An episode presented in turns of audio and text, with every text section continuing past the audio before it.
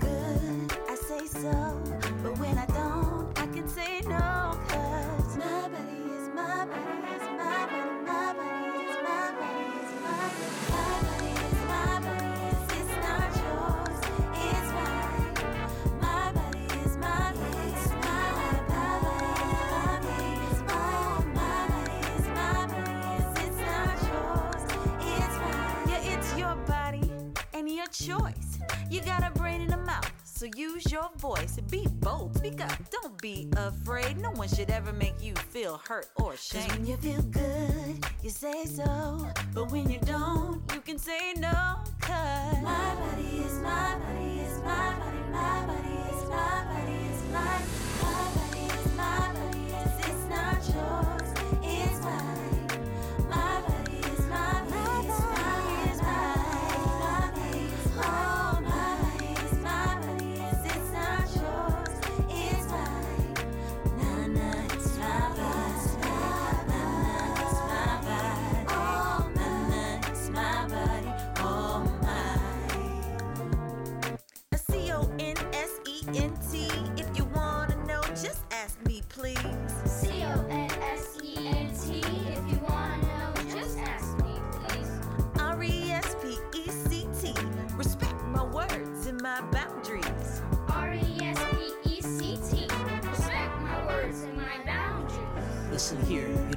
Touch, you don't need to fear. This is your body, no one else tells you how to feel. Here's the deal you can give consent and you can repeal. This is real. If you need a shield, tell them how you feel. I got body autonomy, I rip body autonomy. I don't want you to talk to me about my bodily qualities, so nobody dishonor me. I got sovereignty over my body, nobody's property, cause I own the monopoly. I got body autonomy, body autonomy, body autonomy, body autonomy,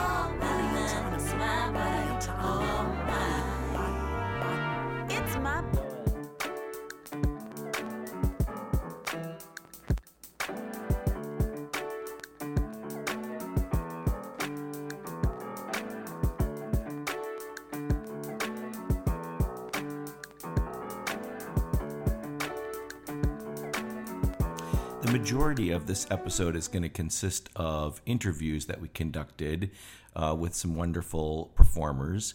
And the first of those is going to be with Cristina Sanabria, who uh, is part of Uno Dos Tres Andres with her husband Andres. Um, well, Andres uh, grew up in Colombia, in Bogota, um, Colombia in South America, and he uh, was working in music um, from childhood and came to the U.S. to do uh, graduate studies in in music, focusing on classical music. So he he ended up getting a master's and a doctorate in clarinet studies, thinking that he was going to be a clarinet professor. But along the way, um, kind of discovered this option of children's music as a as a career and really fell in love with it. And right at that time i was actually a classroom teacher in philadelphia. And um, that's when we met and i you know we kind of combined this uh, interest in education and music um, and that's how that's how it all started. Wow.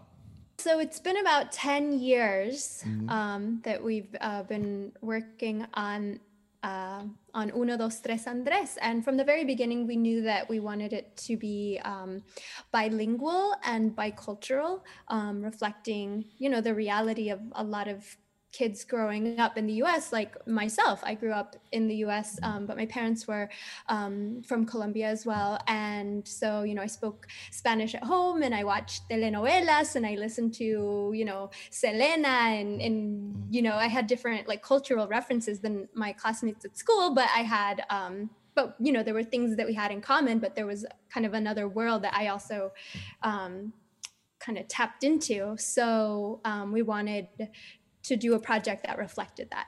We're especially focusing in this episode about the you know events recently mm-hmm. with the children's category and the fact that uh, all five nominees were white and four of those were male, and uh, the recent events with three of those white artists removing themselves from the running, which is a very bold uh, step to make and a, and a, bold statement, I think.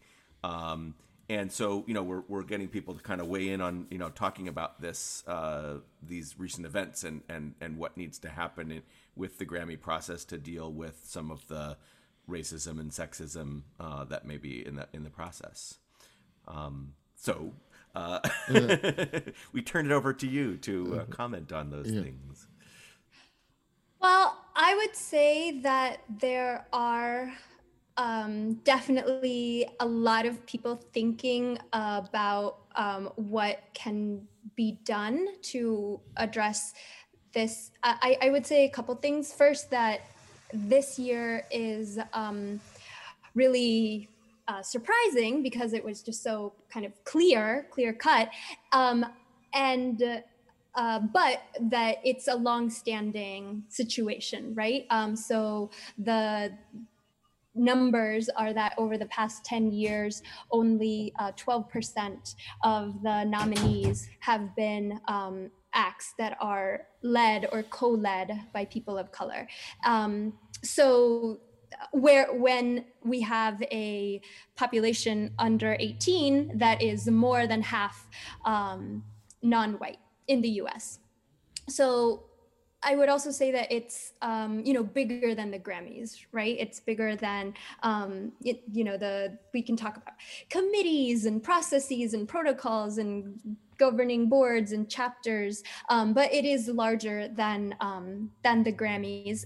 Well, this summer, um, everybody uh, was paying a lot more attention to mm-hmm. racial equality issues, and um, so I'm not entirely certain if um, this summer, um, you know, I can't say myself if this summer was uh, is an outlier or um, is not. But I, I, will say that I saw at least two festivals, um, virtual festivals that were uh, all white, and um, we recently became aware of another theater who was that was planning that's planning their virtual festival um, that was also going to be all white. And um, and there are different reasons for that. One is that um, people just kind of go with who they know um, and that it's kind of a repeating cycle right? And so if you um, get an, a, venue a gig at a at a well-known venue then you're going to get more um, recognition broadly and then you're going to get called for more of those kinds of high caliber, high profile um, events. Um, so, you know, those are just some examples of, um, of, of ways that you can see it. But, but sometimes, you know, I think it, it's important to see, right? Um, you know you might just kind of be on autopilot and, and doing you know being in your world. Definitely before covid we were traveling a lot. We were doing our performances. We were you know thinking about next week um, next month and maybe not taking a step back to look and see. Um, but once you see it you can't unsee it. And i would also say that it goes um, to uh, gender as well. Um, and that um, that we have to see both um, situations where it is um, maybe mostly white uh, faces um, versus people of color, and also um, mostly men versus women,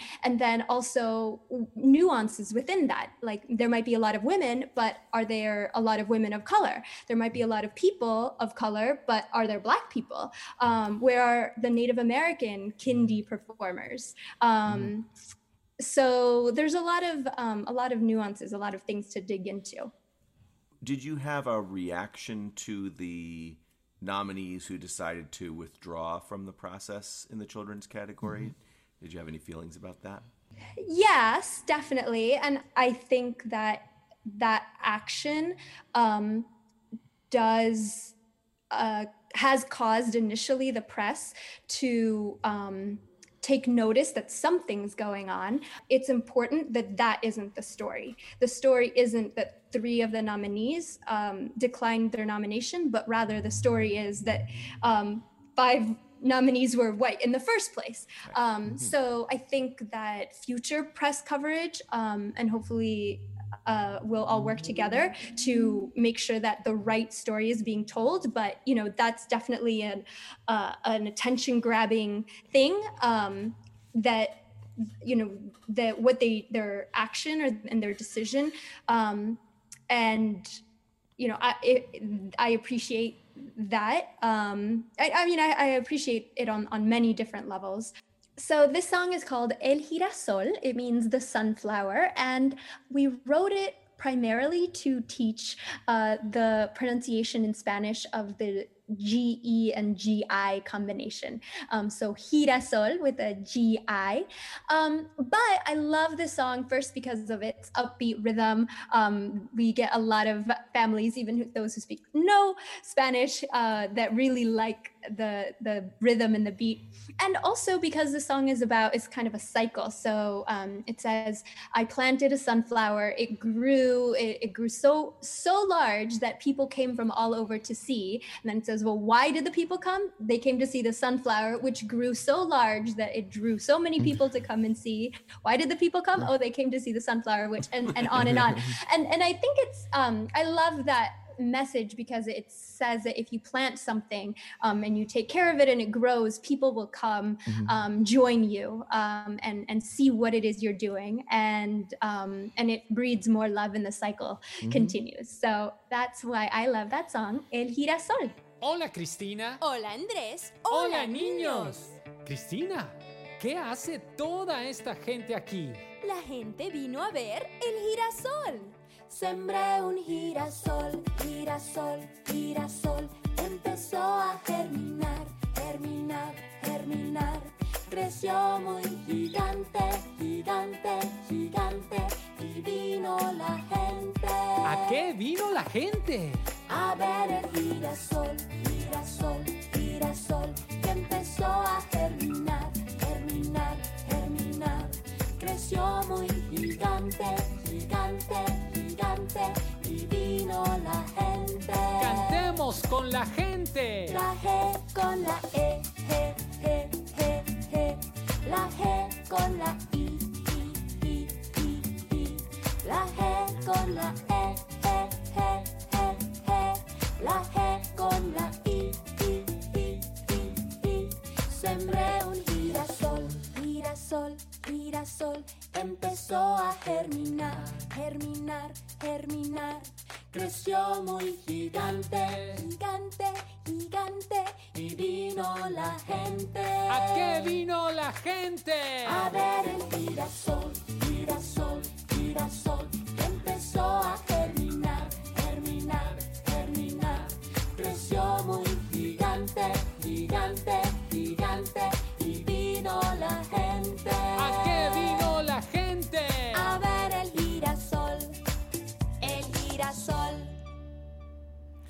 We continue with our interview segments. Uh, we'll hear from Tommy Shepard of Alphabet Rockers, uh, Elena Moon Park, who has worked with Dan Zanes, and Saul Paul. got into uh, wanting to do children's music through hip hop, uh, through the genre and the aesthetics. Uh, when I was out of college, I started being a teaching artist and uh, was with a crew that was teaching all the elements of hip hop through uh, in schools, uh, but we were, you know, pairing them to math problems and or pairing them to different standards, but also using the aesthetics and the elements of hip hop to educate. Uh, this is uh, way before I met Kaitlin McGaw, who is the co-founder of Alphabet Rockers with myself, and basically had been just a teaching artist, teaching kids with all of this stuff. Um, Kaitlin approached me around 2007 and said, "Hey, I'm I'm doing a show for kids, and it's hip hop music for kids, and I I need a partner because the person I was going to do it with can't do it." And so we did that, and uh, and then we didn't stop. So that's that's what it is. Uh, so I didn't consider it being children's music uh, until um, until people started noticing me as uh, not the adult rapper that I was that I was normally uh, or regularly known as. I was this other person. Uh, and, but I've since worked to merge those two people together, and it's all good. So there it is. And uh, and now I don't even really say children's music. I say family music. Well, I've been playing music my whole life. I, I was a violin player growing up. Um, I got a little disillusioned with the Western classical violin music world around college time, and I took a, a detour. Actually, I shouldn't call it a detour because it ended up really defining my life. But I started doing a lot of work in um, community development organizations, uh, grassroots like social justice organizations. I lived in uh, Chicago. I worked in South and West Chicago. When I got to New York, um, I met two colleagues of mine now uh, who were doing work with collaborative music creation um, with lots of different kinds of communities. And I joined their organization. It's called Found Sound Nation. And around the same time, I also met um, Dan Zanes. And um, I had really never even known that this music was a genre, its own separate genre, like that family music and all ages music was a thing until I had met him. But what I really found was that um, the work that I was doing in the organization Found Nation and the work that Dan was doing through playing all ages music had a very similar mission and um, philosophy and approach to it, which is just about like using music to connect people and to um, lift voices and to bring people together. And so um, the first show I ever played with Dan Zanes, like I really didn't know what I was doing. And also I never played like folk music before on my violin. It was like all classical and I did a terrible job musically, but I had a, one of the best times I've ever had playing for for kids and parents. And um, I've been doing it ever since. And um, after being in his band for a couple of years, he encouraged me actually to make uh, an album of my own of music from East and Southeast Asia. And that's how I got into my own kind of East Asian music, reimagined East Asian music world with my own band and they are great. And Ellen, I don't know if you remember, we worked together before. We spent an afternoon. Yes, that's right. I'm trying to remember this. Working with kids, playing music together uh, through the uh, intercultural journeys, the show you did. Oh wow, that's right. Well, it's great to see you, you again. Yeah, you too. It's a small world. It's a small world. Yeah. Cool. Hello, everyone. I'm Saul Paul, musician with the message. Um, when I graduated college a while ago, over a decade, I um, I knew I had this inherent responsibility to give back. I went to the University of Texas at Austin, got a film degree, um, and discovered I was a, a, storyteller. At that same time, I discovered I was a musician. Initially, I used to just freestyle, make up improvisational songs with words like jazz musicians do it with instruments. Um, and I worked in television. And then I was like, you know what? I want to, I just want to do music full. Like that's, that's all I want to do. And uh, so I resigned working at the television station. That was my last corporate gig. And uh, I started doing music. And my music always came from a personal place. Like I had this unique story. The reason why I felt I had this inherent responsibility to give back is because before I graduated from college with a 4.0, I was incarcerated and convicted of four felonies and sat in the Texas State Penitentiary. Um, but when I sat in the Texas State Penitentiary, I realized that Uh, it wasn't just my circumstances, like the fact that my mom died, my dad left, I grew up in the ghetto. Um, I was raised in extreme poverty in a, in a bad neighborhood. Those were my circumstances, but like I was in prison because of my choices. And I realized if I could change my choices, I could change my life. I did. So then I, I went against the odds. I got out of prison. Then I went to college and then graduated with this 4.0. Um, I went from four felonies to a 4.0. But in that process, I realized that, wow, there were a lot of people that tried to steer me the right way. They just didn't say it the right way. So good intent, great heart, uh, but not the best messaging. And I realized that when I spoke and when I shared my music, it connected with these young people and they really heard and caught what I was putting out.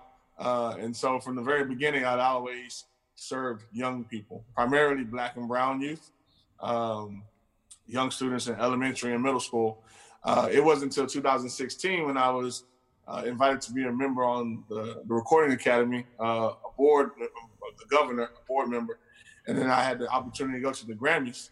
And then, you know, I went to the Grammys, and then they they gave away all 80 plus awards, and one of those awards was Best Children's Album and my jaw dropped because at this point I've been doing children's music, unbeknownst to me, for over a decade, and I was like, "What? Children's music? I didn't I didn't know it existed." So uh, then I, I sought out the community, sought out the the folks that were making change and making music, uh, and since 2016 have been uh, what is a have, have been immersed in what is officially known as the children's music industry. Mm. That's awesome this year with lots of great diverse submissions, we ended up with five white nominees, and um, and a number of people have you know been very upset about that, and and, and including some of the nominees who have actually you know withdrawn. Um, but you know we we wanted this story to be particularly about focusing on the worthy music that maybe is not getting the attention it needs to get and and and how we might turn that around. Um, so love to get you to weigh in on, you know, this this narrative and and how you feel about it and what you think needs to be done. There was an artist a couple years ago that has a bunch of Grammys, and he was talking about the Grammys when he won a Grammy, and he shouted out to all the artists that um, to remember that awards are uh, subjective it's not like basketball. Like in basketball, you know who won, you know who lost because there's a scoreboard, there's very clear structure around it. But when it comes to this, critiquing and judging music is subjective. So uh, I really felt that. That's definitely been my approach. I get it. I wasn't surprised when the nominations came out. What did shock me is that this year, like the cliche, I like to say the cliche thing to do would be to like there, there should at least be one black artist this year. Like it's just a cliche thing to do. It's like a Geico commercial. It's, it's just what you do. And I, that's when I was like, dang, are that tone deaf? Like not one. Like it's just what you do. So that that really shocked me. The fact that there's lack of diversity doesn't shock me. Uh, we can go deeper into that if we want, but the data, right? Because everyone has an opinion and we're all entitled to them. But the data is, in 10 years, 50 nominees, only 6% of those nominees have been black or black led. And then the other stat that needs to go along with that is that like more than 50% of the children under the age of 15 are children of color. So like that part just doesn't add up. And that's my uh, issue and concern. This has been a fight of mine for the past 30 years, uh, trying to f- make um, people recognize uh, that there needs to be appropriate music for children, uh, urban children of color, whatever you want to, however you want to define it, uh, right. out there. And so, one of my questions is: uh, Do you think that the children's music genre is being redefined?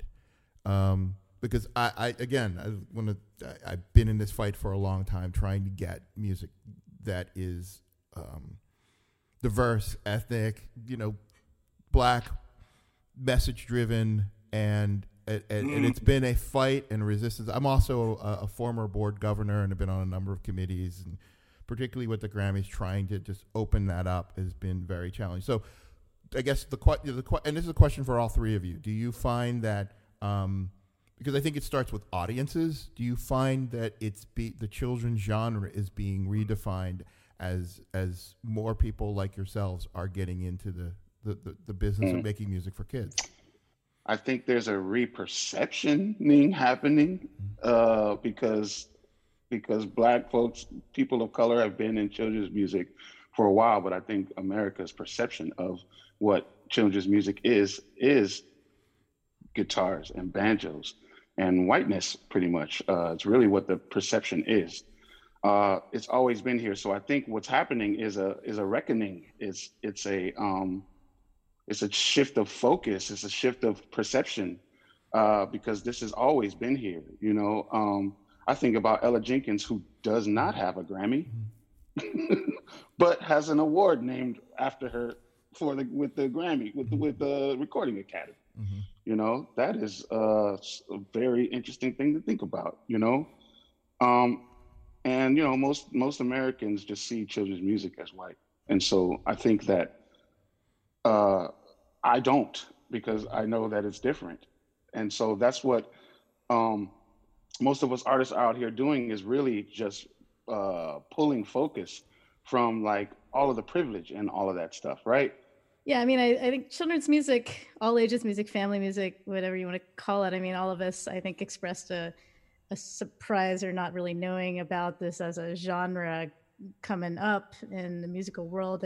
It's it's a funny it's a funny genre to institution institutionalize, I guess. Um, and anything that's institutionalized, I think, gets institutionalized in a certain way. And Those things are hard to shift when they're in their institutions. So I think the perceptions within that genre definitely are dominated by certain voices and um, i think that there is a good shift happening i think there is some surprise i mean similarly surprised but not surprised, right? Like the the fact that in the grammy world of this institution of children's music it's like one step behind. I think this year it's pretty glaring that it didn't it, there was not any consideration of what's happening in the world around us and what's happening within the genre and that that that should be reflected in what's going on in the grammys this year but i do think that there is more awareness. And again like you know these things have to happen on a deep level before they can be reflect no, maybe they don't have to but often they they need to happen on a deep level before they're reflected in these in these um, symbols you know? And it's good if there is a deeper questioning that's happening this year because of, of the situation. Maybe it will set some roots for us to to really be able to to expand our awareness and our knowledge of what else is going on in the world other than like the dominant voices within an institution. You know when you're talking about the the the deeper aspect of this i mean it is a vote initially and in the you know in between there's that committee but you know first everybody votes and then you know we end up with the nominees who we vote for again. And so there is a way in which aside from the structural things it's an educating of the members you know that, that that people need to be they need to be responsible in voting and really listen to all the things in the category. And that's one thing i think a lot of people don't do. And i think if people did that with open ears they would have heard some incredible quality things that were that didn't get the nomination you know hopefully those, they, those would have you know so it, it's, it's partly that aspect of it. But then there are institutional things that i think we're all aware of. The response you get from an audience versus the response you get from media. Is that different? Is it changing? How, do you find a place where people can hear the music that's not related to a live performance? What what are your thoughts? Because i think that's part of the issue too is uh, it's not only the grammy organization but it's also outlets for diverse children's music. Yeah, that's a great one. I think uh, the, at this point, someone would mention, well, I don't know, I won't speak on anyone else. What has stood out to me when I discovered the children's music industry is that there was Sirius XM, uh, that was a platform and that was an opportunity. Um, whereas, like, you can be in another genre like hip hop and there's just you know like major radio stations, um, but they're owned by a conglomerate for the most part. Uh, it's hard to break into this, that, and the third. Um, but I, I, guess people's complaint, I, I, get it. The complaint is that there aren't too many opportunities, but I don't know. Mine's my, my my perspective is different. I can't I can't play the victim. Like they play me on Sirius XM uh, and Kathy O'Connell show and, and other stations as well. And I saw that as an opportunity because I saw people being more open. I feel I have a better chance here than on my local Clear Channel owned radio station in my town. So I can't play the victim. Uh, also, that's just not my approach. That's also how not what I teach and preach to my young people. Um, so I'm passionate about that. Um, and it's business. I mean, also there are many artists. I'm from Houston. Yeah, yeah, pick and choose. I think many times I'm also an artist advocate, and we can't get so focused on wanting to be part of established institutions. Like, man, that's their house. Like, I don't, I like, we don't eat cranberry in my house for Thanksgiving. Like my family, like, like I, I didn't know what that was. That's different. You can't make me, and I mm-hmm. get it. Other people was like, you can't make me like this or, or do that either. And then we could create our own, like Uncle Devin, who's created an amazing platform, We Nation Radio. Uh, so you can make your own. You can be on SoundCloud. There are numerous other ways to accomplish the task. There's people out here on SoundCloud with a million streams and they're not playing on any radio station, monetizing their content, having a career. Um, but if we want to just focus on this one platform, and you made you made you brought up a question. Let me try to end quickly because I, I this is my soapbox. Like the platforms that are established that we believe are basically biased, their audience is primarily not the audience for urban artists. In other words, the audience is primarily white. Uh, so it's like if I break in, then it's like my goal was to reach diverse children. So to reach these plat to, to, to be on these platforms does not actually allow me to accomplish the goal of reaching my audience. Um, maybe it provides a validation. Maybe it's just like the reason why people want Grammys, right? That you want to make great music and be appreciated for it, or you want to pat on the back and some type of uh, commendation. I'm different. I'm, I'm really about to change it. I think that's what people should focus on. Uh, and you can do that and like you can do both and. I still spend a lot of my time dismantling these systems. At the same time, I think people need to like get informed about what it is that you want and if you got these things will they help you accomplish your goal? So. That's a really great statement. Yes. so that leads me I, I, don't want to hear from everybody else but I, it leads me to a follow-up question. What do you think then of the white men who decided to pull their nomination? Do you feel do you think that it's um, uh, well, what do you think? Because there's a whole, based on what you're saying, there's a whole bunch of different ways you could look at that gesture as either being heroic or empty or like, who, why bother? Like, I think it's epic. I'll let everybody else speak. Uh, I think it's epic. Everybody got opinions. I'm about that. I'm about action. Salute to them, man. They made an actual sacrifice. Everybody got opinions about it. I got opinions about when a player should a player play hurt. But I'm at home in an air conditioned house they're actually in a football game. You know what I mean? It's like mm-hmm. it's different. These people got a Grammy nomination, uh, multiple at that, but that, that's really irre- that's honestly irrelevant. They took the sacrifice. We're talking about them now. Somebody else is somewhere talking about them very negatively. Uh, I think that's what it looks like to give up your power or your privilege or to use it to actually like pay the cost, like to make room. Because people like to like talk about a lot of stuff, but it's like we all have an opportunity to like be the change. So honestly, those three artists, those uh, those those artists, I, I think I think we're like witnessing history. People minimize it a little bit because of the genre.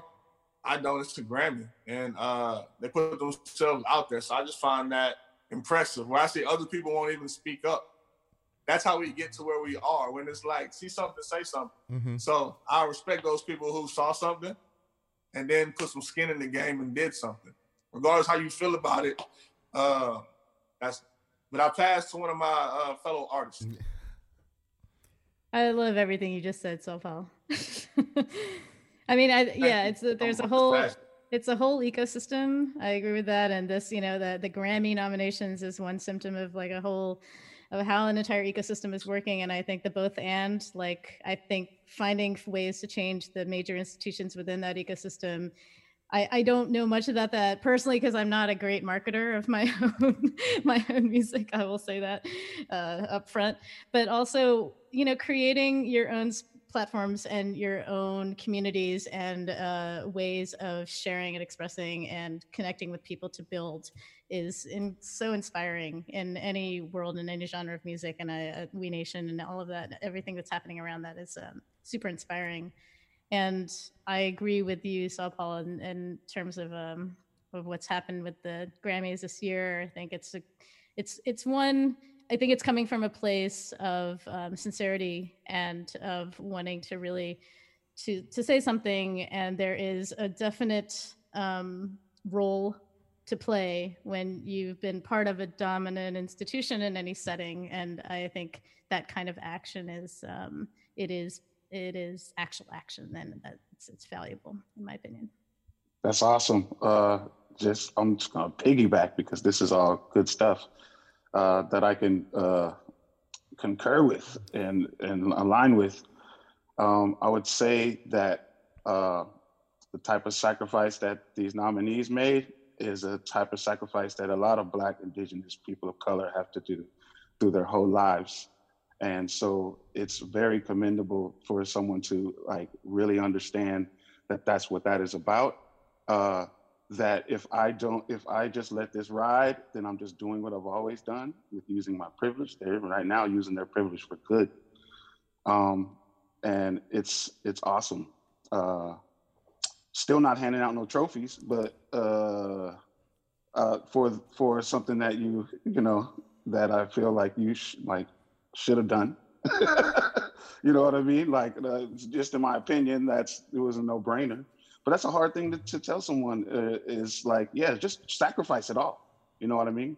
Uh, when you're in a culture that uh, sacrificing is part of it then that it doesn't uh, it's not that big of a deal. But on this side of it it is huge and i love it. Now as far as um, what i was going to say about XM radio and stuff i agree with saul paul but i also feel like uh, it's not for for me about getting on XM radio and these other outlets. It's about why I have to be on those things in order to be heard, in order to be recognized as what this is. And so that's when we talk about systems. It's like that's XM radio and all that stuff is small fish in the pond when you think about anti-racism. And when you talk about people in the room uh, that you can't control in the room on committees and like all that stuff, it's the work that they're doing on anti-racism that is actually going to make things better and make things change. Um, and as soon as like we actually start thinking anti-racism instead of racism, then racism is just going to exist, you know, like, and there won't be any anti, there won't be any adverse to that. Uh, so I think it's really important that that's what these systems are really rooted in in white privilege and the privilege to, to be able to buy your PR person, to be able to pay for eight months of nurturing and doing all this stuff in your marketing and all of this stuff, you know, so that you can have this quality thing that then is going to get bigger and bigger because you're you're afforded to pay for it. Uh, I, and what I see happening right now in a lot of people is that they're actually confronting their their whiteness and their privilege and they're they're actually like facing it head on instead of denying it. Right now uh, denying it ain't trending you hmm. know? It's not. It's actually coming forth with it. And like being learned and read is not even trending anymore. You're supposed to already have read the books. You know what i mean? So like this anti-racism stuff is like a lifelong process. And if you haven't jumped on board, you still have an opportunity to get on board. You start from there. Other people have been working in anti-racism and, and, and practices of that their whole lives. Uh, and some people are just joining. Uh, what I would say is just join it. Don't worry about where you are on the learning curve. Get up in there, you know. I want to yeah. piggyback what Tommy just said. I want to piggyback that because if you say Grammys or Recording Academy or XM or whatever else in the ecosystem, you can miss like no, that's just people. Like the people, like people have to do anti-racism work. Like the Grammys don't do anti-racism work. Like people at the Grammys might, people at XM might, people, and it goes back to people. Because otherwise you hide behind like the label of a thing, but it's like people. People compose the systems. People make the decisions. People make system. People can create these systems, and so it goes back to people, and it goes back to accountability, and and, and that's a big piece because people are the ones who have to do the anti-racism work. People have to own it. People have to be like, okay, this is my spot in it. This is my sphere of influence, and this is where I'm gonna make the change. That's what the nominees did. They were just afforded that opportunity because there were only five of them, and they were the ones who made that decision. Others weren't afforded that opportunity. Somebody else is a, uh, an event booker is afforded the opportunity to say to do the anti-racism work. So they don't just have one diversity slot. Like there are artists. We don't have a, a, a Hispanic artist on right now. Right, we only have three of us, but uh, you probably had it before or after, right? But I forget. Um, I don't. I don't want to misquote, so I'll just say there was a uh, a Latina artist, uh, a Hispanic artist who told her story about how somebody reached out to her to be on a, a bill, and then they reached back out to say, "Oh, my bad, I got the wrong Spanish chick." Like, like, that, like, literally, and then they they they booked her. They booked the other person instead. Or times when they told her like, "Oh, we can't book you because we already have that slot filled." Like they only had space for like that one quote unquote diversity hire, the one this person or that person. But that goes back to people. So people need to do the work because people will be the ones that change the system. Mm-hmm. Yeah, and the and the long term, I just want to piggyback on what Tommy was saying. I mean, you know, how how is this? How do we make this not like a surface level reactionary thing in an institutional on an institutional level? And it's like building these long term relationships. And you know, a lot of people are like you said, it's it's trending, right? it was it's been trending right now, but like, how is this? How can we make this not a trend? Um, and um, look to people who have been doing this work their entire lives and have been um, that have that have some answers, but also you know like put the pressure on yourself to to to go long term and to think you know lifelong with this um, and not look don't let urgency and like you know reactionary and quick quick fixes and quick answers uh, rule the conversation all the time in my opinion So, um, what do you guys think is next? What do you think needs to happen now? Uh, I think there's a lot of uh, a lot of pain coming. I think there's a lot of healing coming. I think there's a lot of uh, perspective and, and and shift of focus happening. Uh, I feel like a lot of uh, what's the word defensiveness is coming.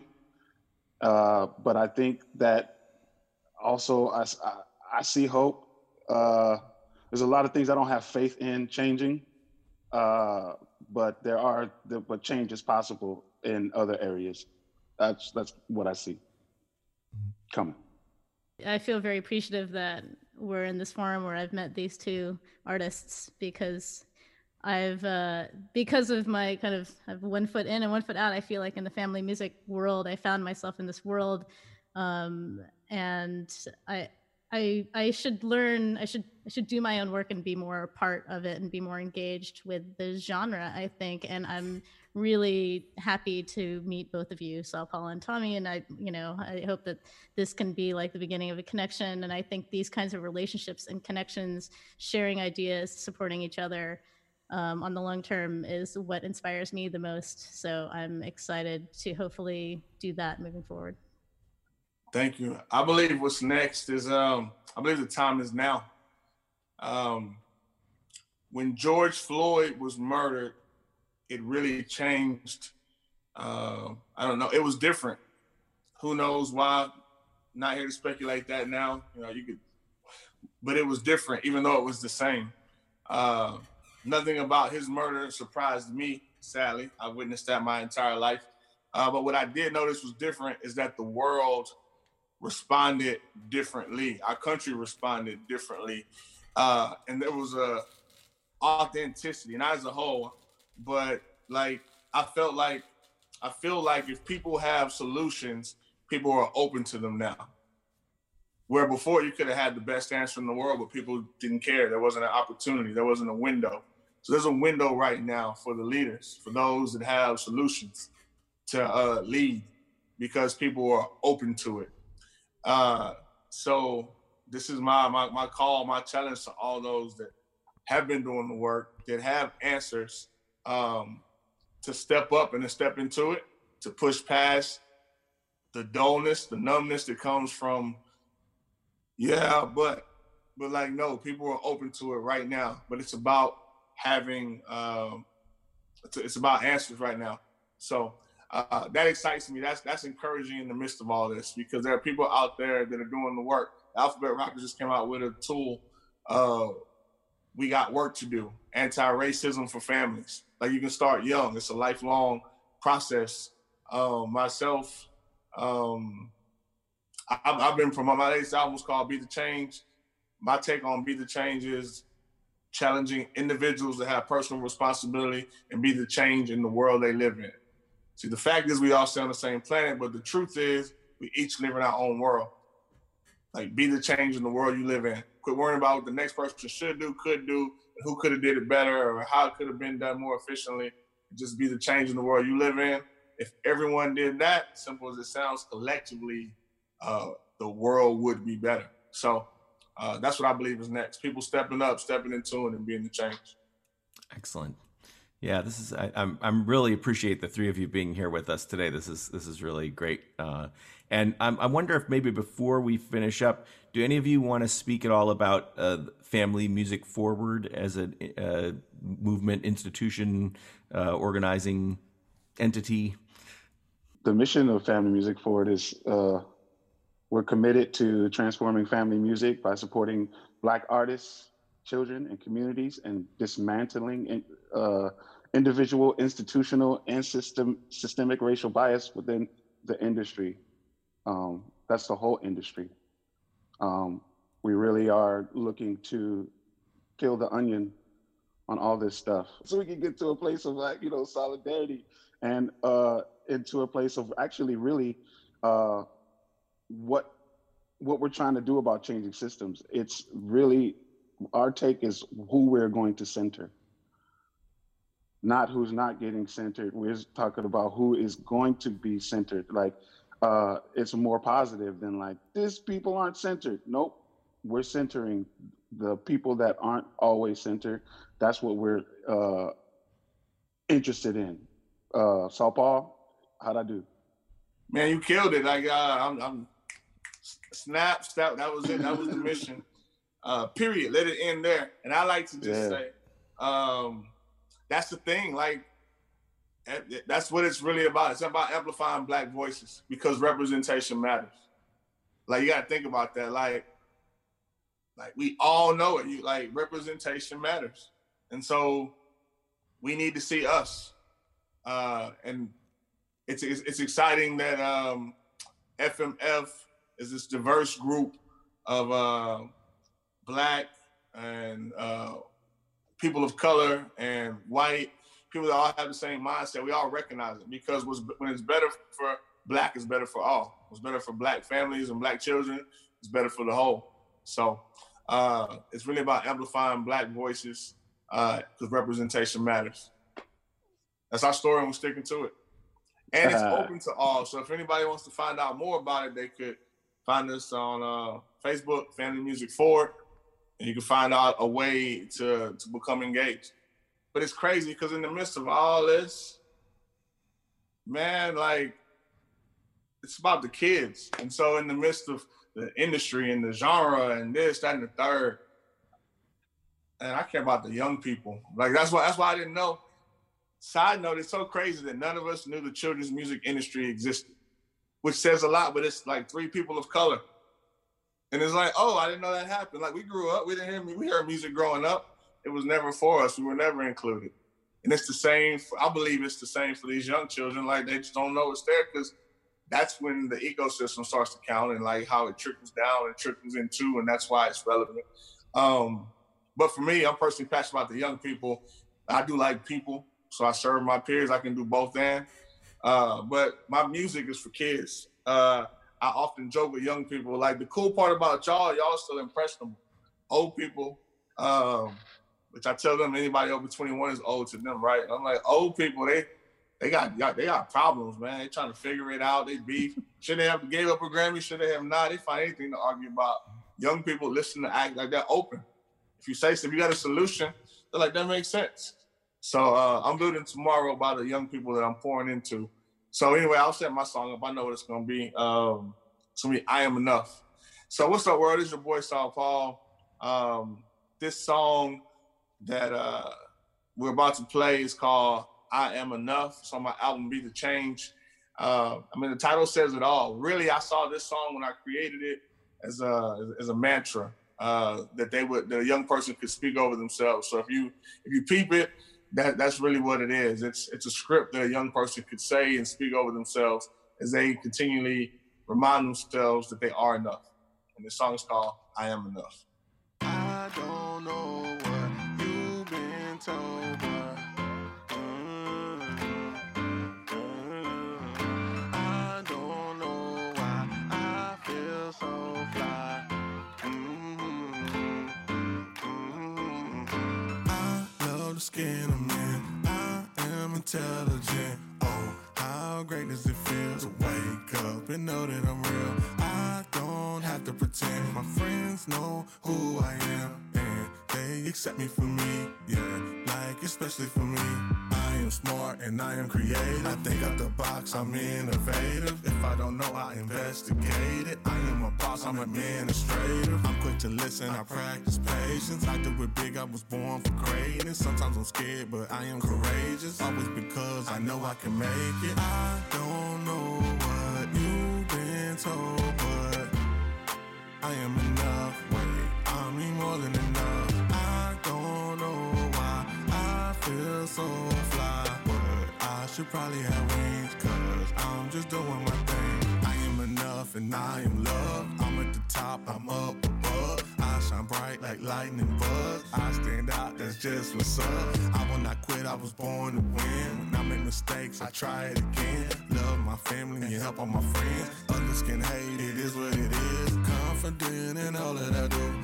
Honest, brave, and positive too. I choose to be kind and also thankful. I give what I give, that's why team full. I am gifted and talented. I do a lot, but I balance it. I know when I cannot handle it. That's why I'm not scared of new challenges. I don't know what you've been told, but I am enough. Wait, I mean more than enough. I don't know why I feel so should probably have wings, cause I'm just doing my thing.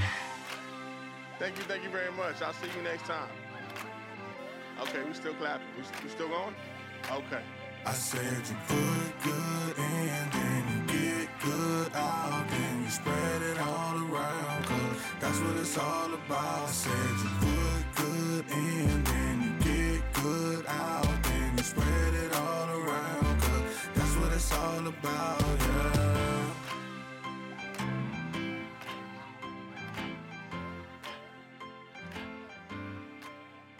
Yeah, well, so earlier this year I released an album called Unhurried Journey, and it um, it's really all about taking a time, taking time, taking a breath for yourself, and um, looking at the cycles around you in nature and the world to kind of re- rejuvenate, regenerate. And I think it's really important for all of us to to slow down a little bit sometimes, and for self care, and for us to be. Um, just to to feel to feel um, kind of you know healthy with ourselves by by taking time. And um, the song is called flower dance. I learned it from a cambodian musician actually. It's a cambodian folk song that's just about cycles of flowers. And um, i found that it was the in its simplicity it's super wise. There's a lot of wisdom in the simplicity itself and it's about how we are constantly cycling and how we could take time to celebrate that and look within ourselves. And I like that it features a lot of Cambodian artists and musicians, and there's a, a Cambodian hand motion dance that you can learn to go along with it and learn a little bit something about that that beautiful culture. So it's the flower dance.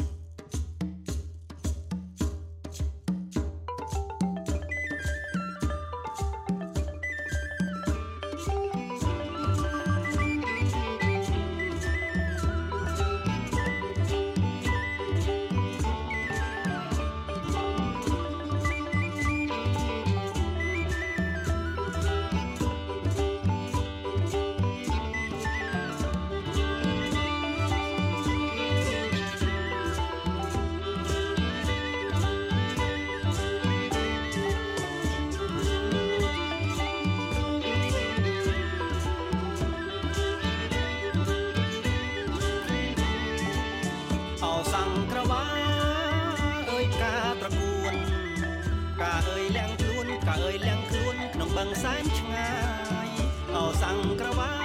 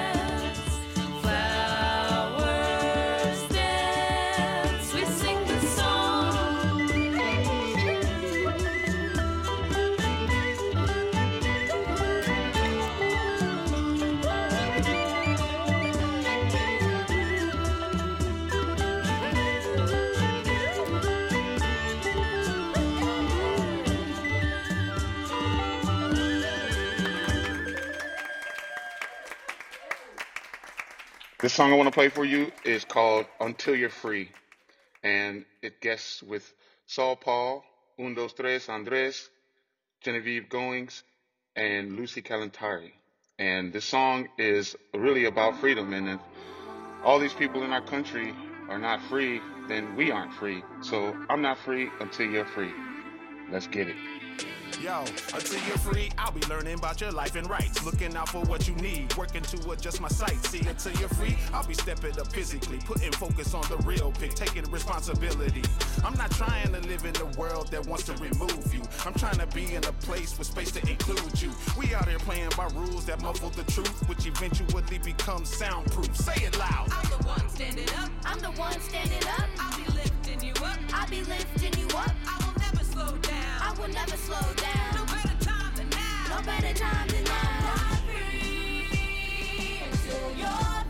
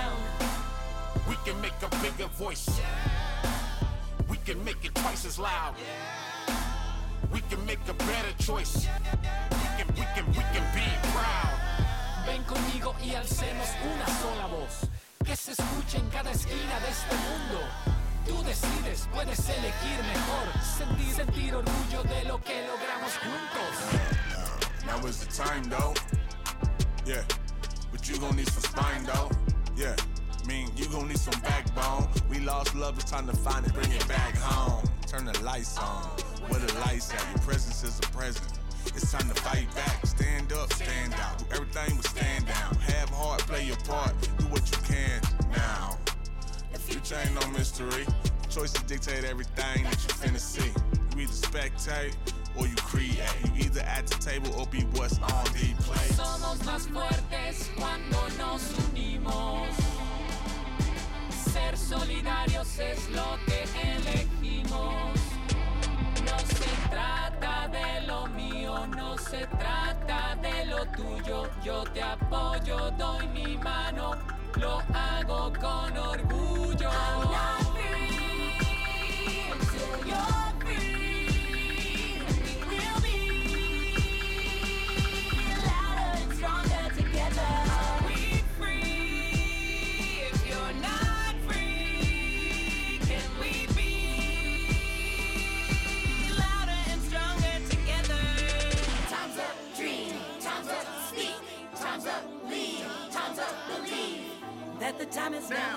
we got the power. Stand up side by side, impossible to break us down. Time's up, dream. Time's up, speak. Time's up, lead. Time's up, believe. That the time is now, that we got the power. Stand up side by side, impossible to break us down.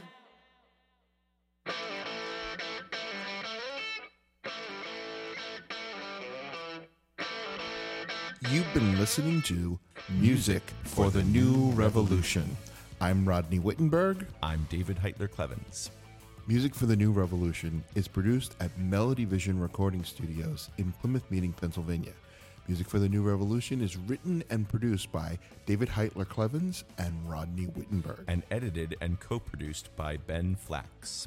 You can find us at musicforthenewrevolution.com or MFTNR.